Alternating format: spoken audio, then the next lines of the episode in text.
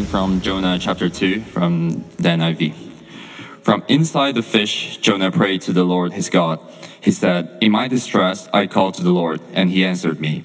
From deep in the realm of the dead, I called for help, and you listened to my cry. You heard me into the depths, into the very heart of the seas, and the currents thrilled around me. All your waves and breakers swept over me. I said, I have been, I have been banished from your sight, yet I will look again towards your holy temple. The engulfing waters threatened me. The deep surrounded me. Seaweed was wrapped around my head. To the roots of the mountains I sank down. The earth beneath barred me in forever. But you, Lord my God, brought my life up from the pit. When my life was ebbing away, I remembered you, Lord, and my prayer rose to you, to your holy temple. Those who cling to worthless idols turn away from God's love for them. But I, with shouts of grateful praise, will sacrifice to you. What I have vowed, I will make good. I will say, Salvation comes from the Lord. And the Lord commanded the fish, and it vomited Jonah onto dry land. This is God's word.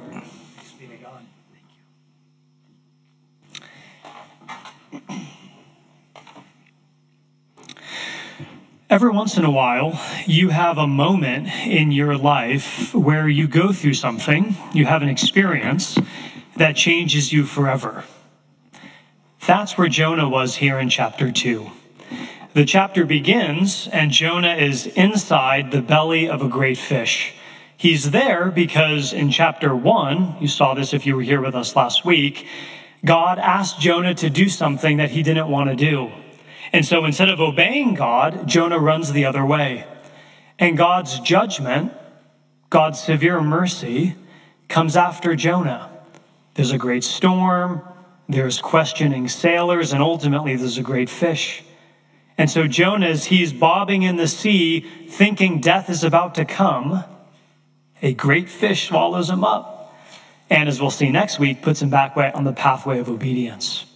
But here in chapter 2, Jonah is in a moment, moments that you sometimes have, in which, after this experience, everything in his life changes. At the end of his prayer here in chapter 2, the last line, Jonah says, Salvation comes from the Lord. You see, he started in disobedience and he ends in surrender. And in a recognition of the greatest truth of the Bible, God alone is the one who brings salvation. So here's my question When you find yourself going through those potentially life changing moments, how do you navigate them with poise?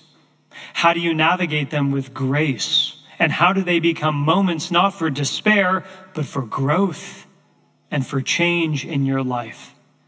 after chapter 2, Jonah was not a perfect person. He's still a work in progress, and we'll see in the rest of the story, he's got a long way to go. But after this chapter, the whole direction of his life was changed as he experienced grace in a whole new way. How can you? We'll be able to do that if we see in this chapter four things. First, the place of breakthrough. Second, a tool for breakthrough. Third, a discovery in breakthrough. And then fourth, the God who breaks through. So the place of breakthrough, the tool for breakthrough, a discovery in breakthrough, and a God who breaks through. So, first, what do we learn here about the place of breakthrough? I think it's safe to say that chapter 2, Jonah's inside the belly of a fish, is probably the hardest moment of his life. This is probably the hardest thing he's ever experienced up till this point. And if you look at the text, he actually tells us that's true. Verse 2, Jonah says, In my distress, I cried out to the Lord. Later in verse 2, from deep in the realm of the dead. That's what Jonah's experience feels like. Deep in the realm of the dead. Verse 3, he's in the depths. Verse 5, the engulfing water is threatening me. He feels like he's drowning. And then verse 6, he says, I'm in a pit. One Hebrew scholar, who's an expert in Hebrew poetry, reading this chapter says all the language Jonah uses to describe his experience, it conveys the darkest possible shade of despair. This is the hardest moment of Jonah's life. The water is crashing down. I'm drowning. I'm in the pit. I'm in the realm of the dead. And you know, we too, in our lives, we often, do you notice? We often use water imagery to describe how we're feeling. How's it going? Oh, I'm so overwhelmed. I'm drowning. Things are just crashing down on me. That's storm and water imagery. And what Jonah is doing here in this moment is he's describing a moment of intense physical, emotional, and spiritual suffering.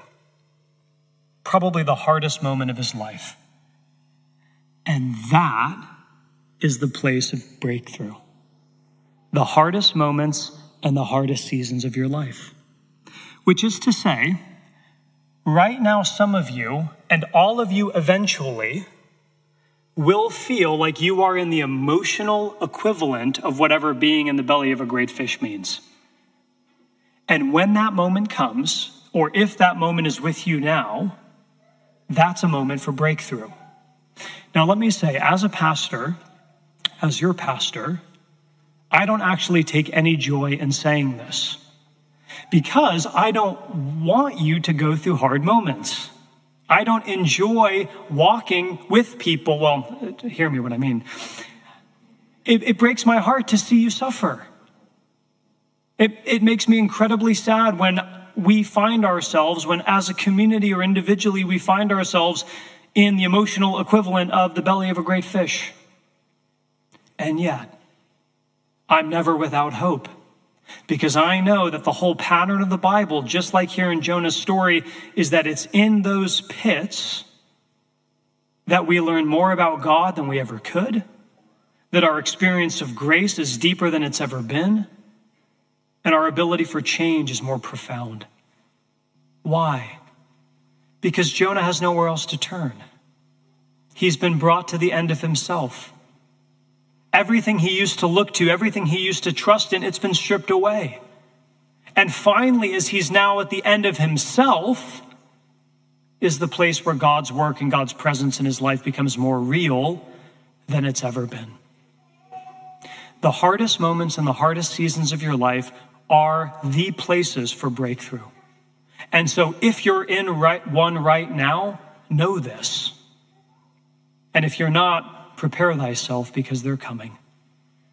The hardest moments are the places where spiritual breakthrough can come because it's in those moments we're brought to the end of ourself and we realize we have nothing to depend on except for God alone. And that's where God brought Jonah. The place of spiritual breakthrough, the hardest moment of his life. But second, there was a tool for breakthrough. It wasn't just that Jonah was in a hard spot, but there's a tool he uses that actually facilitates a spiritual encounter. And you've got to see it. It's quite something. When you read through the story of Jonah, you notice that chapter two feels really different. Because chapter one and chapters three and four, it's narrative. It's just a story. We're being told what happened. But when you get to chapter two, it's poetry. This is a psalm. Jonah is praying. A psalm is a prayer song. It's a song that people would use to pray and to communicate with God. What is Jonah's tool for spiritual breakthrough? You know, he's in the belly of the great fish. What is the thing that he employs that enables his soul to experience more of God? A psalm. And if you're going to be a person who, in the hardest moments of your life, experiences God and his grace more deeply, it's going to be through psalms. It's going to be through prayer songs. And may I suggest very practically, it's going to be through the book of Psalms. You see, there's 150 Psalms in the Bible, and the Psalms are the hymn book, the, the prayer book of the people of God. And in the Psalms, you will find every single possible human emotion represented. Maybe not every single human experience, but every single possible human emotion, it's there in the Psalms. And the Psalms show us how we can bring whatever emotions we have to God and how God meets us in those moments of incredible joy and ecstasy, or incredible sadness and despair, or anger and frustration, or indifference and apathy. The Psalms show us how to bring our whole souls to God no matter what our souls are feeling. But here's what's interesting. Here's Jonah in the belly of the great fish. Now, just to try to imagine what that would be. It's kind of like being buried alive in something that's moving in the ocean. It's a horrible experience. And that would not be a place for artistic creativity. I mean, if that's my situation, I would not be brimming with poetry in that moment. So here's the question How was it that Jonah was able to compose such beauty in such adverse circumstances? And some scholars read this chapter and they say it was just a moment of brilliance. It was just God coming down and giving Jonah the right words. He just kind of out of nowhere came. And others say, no, no, no. What if actually this was a poem that Jonah had memorized? That he had been reciting for weeks or months or maybe years of his life before this day. But in this moment, it took on whole new meaning for him. And he felt it in a way like he never did before. So some say it's a brand new poem, he just wrote it. Others say no, he's known it for a while. Here's my suggestion it's probably a little bit of both. Here's Jonah, he's a prophet. He's someone who knows the Psalms, the prayer songs of the people of God. He spent years of his life soaking himself in these words so that now, in this moment of incredible crisis, what instinctually comes out is his own psalm. A psalm that looks like other psalms, and this poem does look like other psalms in our Bible, but not exactly. So, what comes out is a song that looks a lot like other psalms, but it's unique and personal for that moment. And it's the psalm, the prayer, that enables his soul to be opened up to God. So, application Are you in a pit right now? Are you in the realm of the shadow of the dead? The Psalms can help you. Literally, the Psalms of our Bible can give you a vocabulary to bring your whole soul to God. It worked for Jonah. But second, before you get into a pit. I mean, if you're in one right now, go to the Psalms. But how much better before we find ourselves in the pit, in the depths, to begin a people who regularly soak ourselves in these prayers. The vocabulary of the Psalms becoming the vocabulary of our own lives, where when we're happy, we think in psalm language. And when we're sad, we grieve in psalm language. And when we're angry, we be angry in the language of the people of God. And then when the pit comes, you have a way to encounter God through the language that you've soaked yourself in. See, this is a tool for spiritual breakthrough. Are you a person, are we a church that soaks ourselves in the Psalms? It couldn't be more practical and important. So, the place of breakthrough, Jonah's hardest moment. A tool for breakthrough, the Psalms, the prayer songs of the people of God. And now let's see what's the discovery that Jonah made as this breakthrough was happening. It's there in verse 8. I'll tell it to you in a phrase. What Jonah discovers is that idols always cheat you, they take much more than they give. Look with me at verse 8. Jonah says, Those who cling to worthless idols turn away from God's love for them. Jonah's recognizing something here that is a profound lesson for spiritual life, and that's this. As a human being, and I don't just mean as a Christian, I mean every single human being in our city and in our world, all of us want basically one thing to be loved. We want someone, some group of people, to see us to the bottom and yet to still love us. We want to be fully known and fully loved. Luc Ferry, who teaches philosophy at the University of Paris, an expert in the history of philosophy, he surveys all the great philosophical texts, all the great thinkers throughout history. And he says, in conclusion, you know what human beings basically want? What you want more than anything? He says, here it is. What do we desire above all else? To be understood, to be loved, not to be alone, and not to be separated from those that we love. That's what humans want to be loved and to show love. That's our deepest longing. That's why John Steinbeck, the American novelist, in his great novel, heartbreaking novel, East of Eden, at one moment reflecting on one of the characters, said simply, Every person wants to be good and we want to be loved. Indeed, even underneath most of our vices are attempted shortcuts to love. The reason we do terrible things is because we're trying to find love. So that's what we want. And you see what Jonah's saying. Verse 8, Jonah talks about God's love. And the word that Jonah uses for love there, it's a Hebrew word, hesed. And it literally means, it's impossible to translate into English because it means too many things. The word Jonah uses, it, it, it, it means unbreakable, undying, unstoppable, loyal love. It's love that you can't escape. It's love that will pursue you even into the depth. It's God's steadfast love.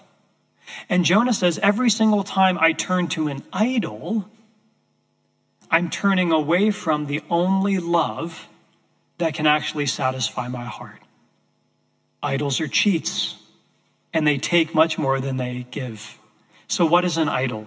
We're going to spend just a couple minutes here. This is a major theme in Jonah, it's a major theme in the Bible. What is an idol? What is idolatry? The Bible says you were made to worship God, you were made to have a relationship to Him. And yet, sin means saying to God, I don't want you, I don't need you. But guess what? When you take God off the throne of your life, you can't, you don't actually have the option of moving through this world without worshiping. You have to worship something, someone. And an idol, the Bible says, is anything that takes God's place in your life. Anything that you look to for significance, anything that gives you ultimate meaning, anything that you look to to say, I know I'm something because I have that. That's an idol. And you know what that means? Idols are not just bad things. Actually, most of the time, they're good things that we allow to become supreme things. Most of our idols are really good things, even good gifts that God has given that we've turned into pseudo gods. Richard Keyes, who has a really important essay on idolatry, puts it this way All sorts of things are potential idols. If this is so, how do we determine when something is becoming or has become an idol? As soon as it has our loyalty. If it's anything that leads us to disobey God, that thing is becoming an idol. An idol can be a physical object, it can be a property, a person, an activity, a role, institution, hope, image, idea, a pleasure, a hero, and so on. Let me give you an example work, your job, vocation, whatever you spend most of your time doing. The Bible says that God made work. That work is a fundamental part of our humanity, that without work, we feel dehumanized. Work's really important and something God has given. But can that good thing become a supreme thing? Absolutely. And for many people, work is not just a good thing that they use to glorify God and serve others, it becomes an ultimate thing by which they derive a sense of meaning and identity in life. And what happens? If work is your God, then you can neglect family, you can ne- you neglect relationships, you might even neglect your health because you're being controlled by your God. How about another possible idol? Approval. Many of us move through the world wanting to be well liked, wanting to be accepted, wanting to have approval. Now, is that a good thing? It is a good thing. If you don't care at all what people think of you, well, we have to talk. That's a problem. It's a good thing to want to be approved and to be accepted and have people like you. But if that becomes your God, if what other people think of you is the most important thing, do you realize you'll never be able to risk saying something or doing something that another person might need to hear or feel if it might hurt them because you're afraid of disapproval? You'll never have the tough conversation. You'll never be able to speak truth in love because you'll be too afraid that if you do that, you'll lose the relationship. You're controlled by your God. How about Jonah? What's his idol? Well, we'll talk a lot more about this next week, but basically, tribalism.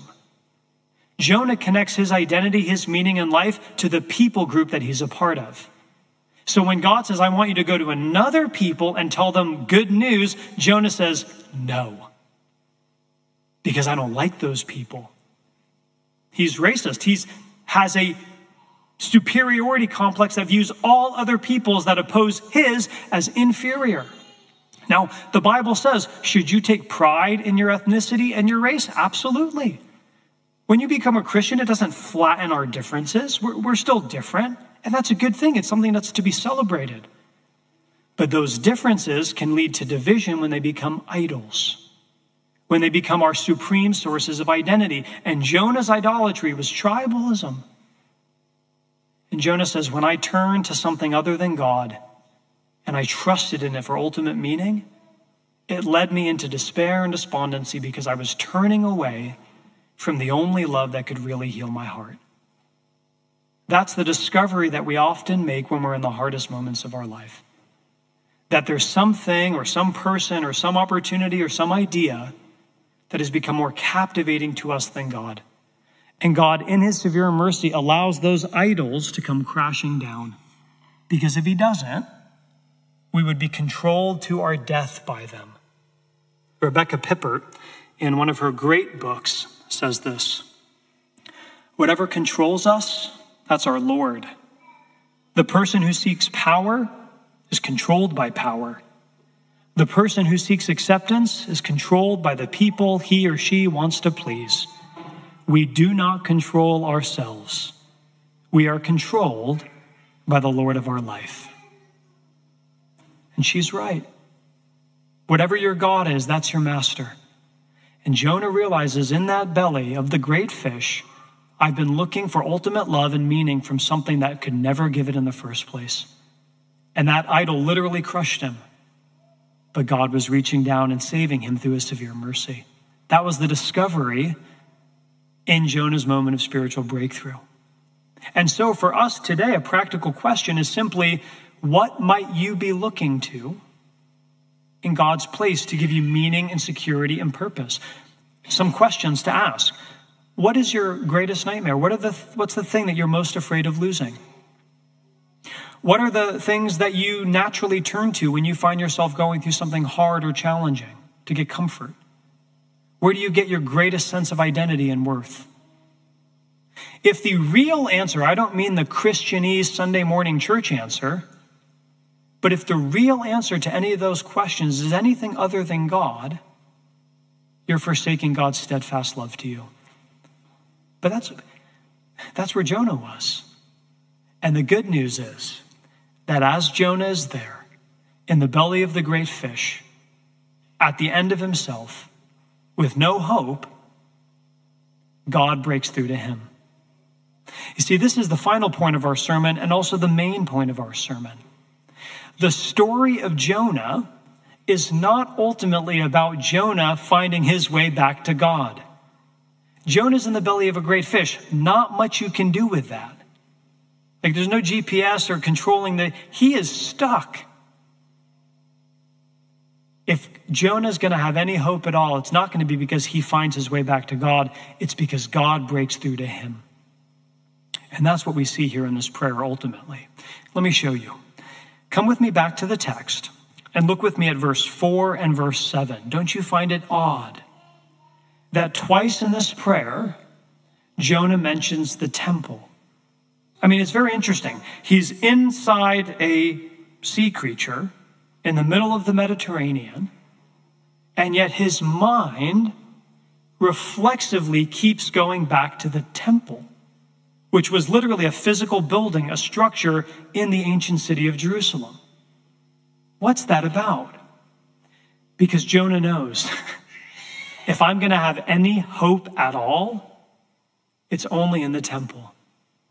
You see, the temple is the place where heaven touches earth. The, the temple is the place where the presence of God dwells among his people. And most of all, the temple is the place of sacrifice. It's the place where you go to get forgiveness for your sin. And Jonah, here in the belly of the great fish, he knows that what he's experiencing is exactly what his sins deserve. He, he thinks he's going to die. He thinks he's at the end of his life, and he knows that's God's judgment. And yet he says, if there's any hope for me at all, it's a temple. It's a place where God comes to me in forgiveness because of a sacrifice. And so he can't help but have his mind wander to the temple. What Jonah knew only imperfectly, we can see clearly. That our hope too is in a temple, but not a place, a person. Because the Lord Jesus Christ, many, many years after Jonah, was standing in the old city of Jerusalem. And the physical temple was there right behind him, a big, beautiful building. And Jesus was teaching. And he said to the crowd that day, Destroy this temple, and in three days, I'll raise it up. Three days, just like Jonah in the belly of the fish. Jesus says, Three days, I'll raise it up. And the people who were there with Jesus say, It took 46 years to build this building and you're going to build it in three days? And Jesus says, I'm speaking of the temple of my body. And what do we learn? Jesus is the true and ultimate temple. He's the ultimate meeting place of heaven and earth. He's the ultimate dwelling of God with human beings. But here's the wonder of the gospel. You see, most religions, most worldviews, they tell you what you need to do to go and find God. But the gospel, the message of Christianity is here's the temple running after you. Here's what God has done to bring grace and salvation to you. Jonah could only see it imperfectly and not full, fully clear. I need the temple. But the full story of the Bible shows us that is what we need, and we have it. Because Jesus, the temple, the true temple, has come running after us. So, where does that leave Jonah? And where does that leave you today? Come back with me again to the end of the passage, verse 9. The very last thing Jonah says salvation comes from the Lord. That's a prayer of surrender. Jonah says, I give up. If you give me a second chance, or if I die in the belly of the great fish, I surrender. I'm done trying to save myself. I'm done trying to live for myself. Salvation comes from the Lord. My only hope is grace. And in that moment, Jonah taps into the very heart of the Bible, the very heart of God's story, the very heart of the gospel. That grace comes to those not who earn it, but to those who realize they never can. Grace doesn't come to those who deserve it, but to the undeserving. And that's the wonder of grace. And like I've said, Jonah, he's not a perfect person after this, but he is changed. And he's on a growth, on a progress of spiritual journey in which his life will never be the same. And throughout history, many of you and many, many others have experienced that when you surrender, that's where salvation comes. When you give up and you say, I'm done trying to save myself, I, I can't. That's when God's salvation comes flooding into your life. It's like St. Augustine, who spent most of his life chasing identity in sex and romance, and then literature and philosophy, and then trying to please his parents. And he was empty. And then finally, the grace of God comes into his life. And Augustine says, God, you made us for yourself, and our hearts are restless until they rest in you. It's like John Newton, who pastored a church not far from here, who lived a pretty horrible life, abusing people and taking advantage of them, profiting over other people's misfortune and pain. But then the grace of God came into his life. He was changed, and he wrote a song that's been sung by zillions of people ever since. Amazing grace, how sweet the sound that saved a wretch like me. I once was lost, but now I'm found. I was blind, but now I see. It's grace. It's like Jackie Hill Perry, who in one of her memoirs writes about how she spent most of her life looking to all kinds of things to try to give her love and meaning. And it, they didn't work. But then she concluded as she experienced grace God would not let me spend the rest of my life believing that these lesser forms of love were the real thing. It was His grace and undeserved love that helped me see every person, place, or thing that I loved more than Him could never keep its promise to love me eternally. And she surrendered and had salvation. What about you? Today's the day, like Augustine or Jackie or John, not that I'm on a first name basis with all of them, to surrender. And in that moment, just like Jonah to say, the moment you give up, God's salvation comes flooding into your life. That's the wonder of grace. It comes to those not who've earned it, who, but who know they never could. Today's a day to surrender and to say, Salvation comes from the Lord. Let's pray. Our God, thank you for this time. Thank you for the story of Jonah.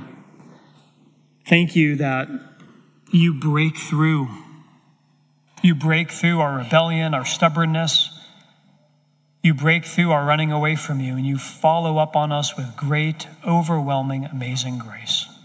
So, right now, as we come to communion, as we respond, may we experience that grace in a whole new way as we declare salvation comes from the Lord. In Jesus' name we pray. Amen.